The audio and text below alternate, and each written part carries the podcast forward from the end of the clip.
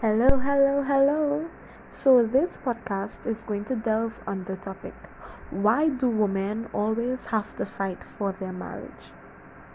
Men are always given the opportunity to make mistakes and go back to their wife, to cheat, to lie, to make their wife feel unloved. But the woman, the woman must always stand the woman must always fight for the marriage. And uh, i'm beginning to wonder why it is that the weight of the marriage is always placed on the woman. Were the vows said between both the man and the woman both the husband and the wife? At the altar both man and woman vow to do certain things for the marriage, but yet the standard is always kept for the woman. And the men get the opportunity to make mistakes, to do all sorts of crazy things. And you know what? They are the man. But the wom- the moment a woman slip up, oops, the man can't forgive her. She is the worst. But I can't understand that for the life of me. Women are so worried and so holding on to not wanting to have a failed marriage that they are willing to put up with anything just to say, you know, we've been married for 30 years. But is it 30 loving years or 30 years of the wife literally just sticking it out for the kids or for the sake of the marriage? I know of so many instances and so many people where in the home the mother will literally be holding the house down with the kids, with everything, while the man run down women, outside woman, while the man drinks, sometimes comes home and beat the wife, sometimes spends all the money at the bar, and the woman is literally encouraged sustain and, and make it work.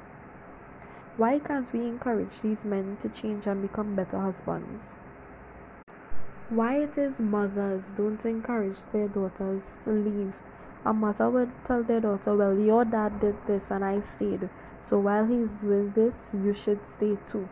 Not because you did something means it is right. It could literally mean that the cycle of stupidity is being passed down. No, I'm not saying at the drop of a hat, leave. The moment he looks imperfect, leave. And not try to make things work. But we don't want men to live a lifestyle of hurting their wives and hurting their families and hurting their homes. And their wife just have to deal with it for the sake of the marriage. I don't agree with that. Men are given a pass at all walks of life. Um, look at Jay Z and Beyonce, some of the most rich and influential people. The man still cheat on Beyonce. Jay Z still cheat on Beyonce, and she stayed with him. And what I'd want to know is if Beyonce cheat on Jay Z, would he be as gracious towards her. It seems like no matter if the man is a billionaire or he only has two cents to his name, that they just cannot be faithful. And I need men to do better. I need men to do better. Love your wives and focus on your family.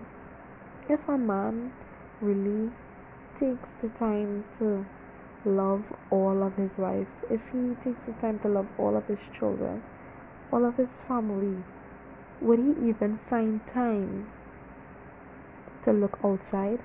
If he can love and appreciate what he has in the home? There was even the popular reality show Love and Hip Hop where one man would sleep with the baby mama and get married to another woman and be going back and forth between the two of them. Men do better. Thank you for the five minutes with me. Until next time.